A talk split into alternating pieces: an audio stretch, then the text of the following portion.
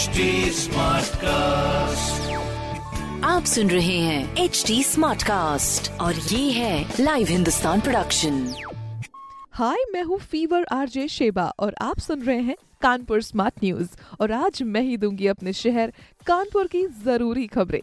तो सबसे पहली खबर की ओर बढ़ जाती हूँ जिसमें अपने कानपुर के नाना राव पार्क में पहली तारीख से अब फ्री एंट्री बंद है टिकट ज़रूरी होगा। अगर आप मॉर्निंग वॉकर हैं तो स्पेशली बता देते हैं, दो सौ का पास बनेगा। तो नगर निगम ने ये पहली सितंबर से शुरू कर देने की बात कही है। करीब पंद्रह हज़ार लोग सुबह टहलने आते हैं। इन्हें पचास रुपए की छूट के साथ में दो सौ पचास रुपए का मंथली पास बनवाना होगा। अगर आप शाम को आते हैं तो तीन सौ रुपए का पास बनवाना होगा।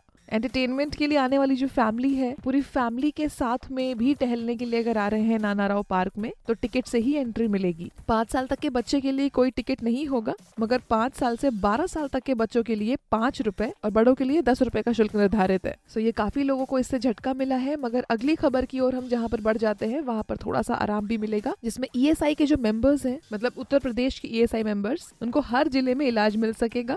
उनको और उनके जो फैमिली मेंबर्स उनको बड़े शहरों की तरफ़ और ज़्यादा रुख नहीं करना पड़ेगा। ईएसआईसी ने चौतीस जिलों की रिपोर्ट मांगी है। अभी तक इकतालीस जिलों में बीमा डिस्पेंसरीज हॉस्पिटल्स के साथ साथ टाइप करने वाले प्राइवेट हॉस्पिटल्स में इलाज मिल रहा है। और फाइनली सभी जिलों में इलाज मिल सकेगा। जो मेंबर्स है और उनके जो फैमिली मेंबर्स है, उनके लिए भी प्राइमरी से लेकर सेकेंडरी इलाज वहीं पर मिल पाएगा। तो सोचा कि ये खबर आप तक पहुँचा दें।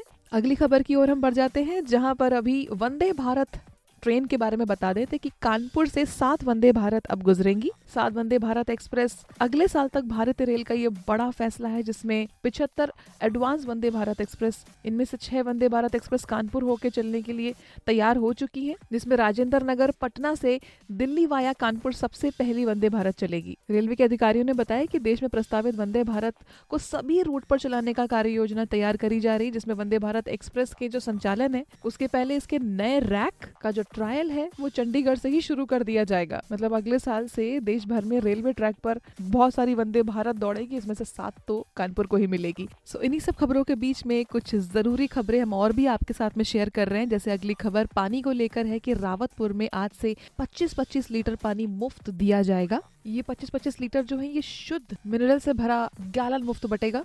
ये नगर स्वास्थ्य अधिकारी, हमारी महापौर जी और साथ में नगर आयुक्त जी, इन सबने मिल के ये फैसला लिया है कि पानी प्रदूषित हो चुका है। टैंकरों से वैसे भी पानी तो घर घर भेजा जा रहा है, मगर पीने के पानी इस्तेमाल करने में भी विकल्प होना चाहिए। बताया गया कि बचाव के लिए स्वास्थ्य विभाग के अलावा नगर निगम की टीम भी लगी हुई है। सबमर्सिबल तब तक नहीं लगेगा जब तक भूगर्भ का जो ये जाँच रिपोर्ट नहीं आ जाएगी। महापौर प्रमिला पांडे जी ने बताया कि मंगलवार यानी आज सुबह 200 घरों में गैलन पूरी तरह से जांचा हुआ पेयजल भर कर ले जाए जाएँगे। अगली सुबह दूसरा गैलन लेके जाएँगे और खाली हुए गैलन वापस लिए जाएँगे। और ये काम तब तक चलेगा तब तक डायरिया का प्रकोप खत्म नहीं हो जाता। ये डायरिया अफेक्टेड एरियाज़ के लिए स्पेशली किया गया है। और अगर पानी की ही बात करें तो आपको बता देते हैं कि गंगा बैराज का जो जल निगम वाटर ट्रीटमेंट प्लांट चौबीस अगस्त तक के लिए बंद कर दिया गया यानी कल तक के लिए बंद किया गया इसलिए गंगा बैराज से पाँच लाख शहरवासियों को पानी नहीं मिल पाएगा। एरिया बता देते हैं। फूलबाग, पटकापुर किदवई नगर जूही गोविंद नगर सर्वोदय नगर साकेत नगर निराला नगर परमपुरवा, नौबस्ता, उस्मानपुर गीता नगर बिरहाना रोड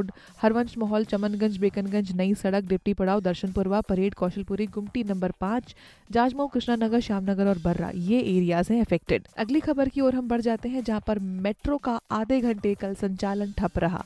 आपको बता दें कि कानपुर की जो मेट्रो है, उसका सोमवार सुबह साढ़े सात बजे से लेकर आठ बजे तक पूरी तरह से संचालन ठप रहा। इसका असर भी ढाई घंटे तक रहा है। मोती झील से चली तब तक ठीक थी, मगर गीता नगर में आती कुछ टेक्निकल गड़बड़ी आने की वजह से उसको वहीं पर रोक दिया गया। डाउन ट्रैक पर खड़ी हो गई मेट्रो और ऑपरेटर और पायलट्स दिक्कत दूर करने की कोशिश कर रहे थे। किसी तरह ट्रेन को खींचकर आईआईटी तक ले जाया गया। सिर्फ़ अप ट्रैक से ही दोनों तरफ़ की ट्रेनों का आवागमन शुरू किया। ये थी आपके लिए अगली खबर और आगे की खबर आपको बता देते हैं कि एलिवेटेड ट्रैक पर उन्नीस सौ बहत्तर करोड़ रुपए खर्च होने वाले हैं। ये रेलवे की खबर जिसमें अनवरगंज से मंदना तक ट्रैक के लिए जो ये 18 रेलवे क्रॉसिंग जो दिक्कत समस्या बन चुकी है ना, उससे निजात दिलाने के लिए एलिवेटेड ट्रैक बनाने के लिए काम चल रहा है। डीपीआर रेलवे ने तैयार तो कर लिया है इसका ब्लू मगर अब जरीब चौकी से नानकारी क्रॉसिंग तक लगभग बारह किलोमीटर एलिवेटेड ट्रैक और नए स्टेशन बनाने की अनुमति लगातार उस पर काम चल रहा है, जो कि 1972 करोड़ रुपए खर्च करने पर ही मिल पाएगा। 1972 करोड़ रुपए खर्च करने के बाद ही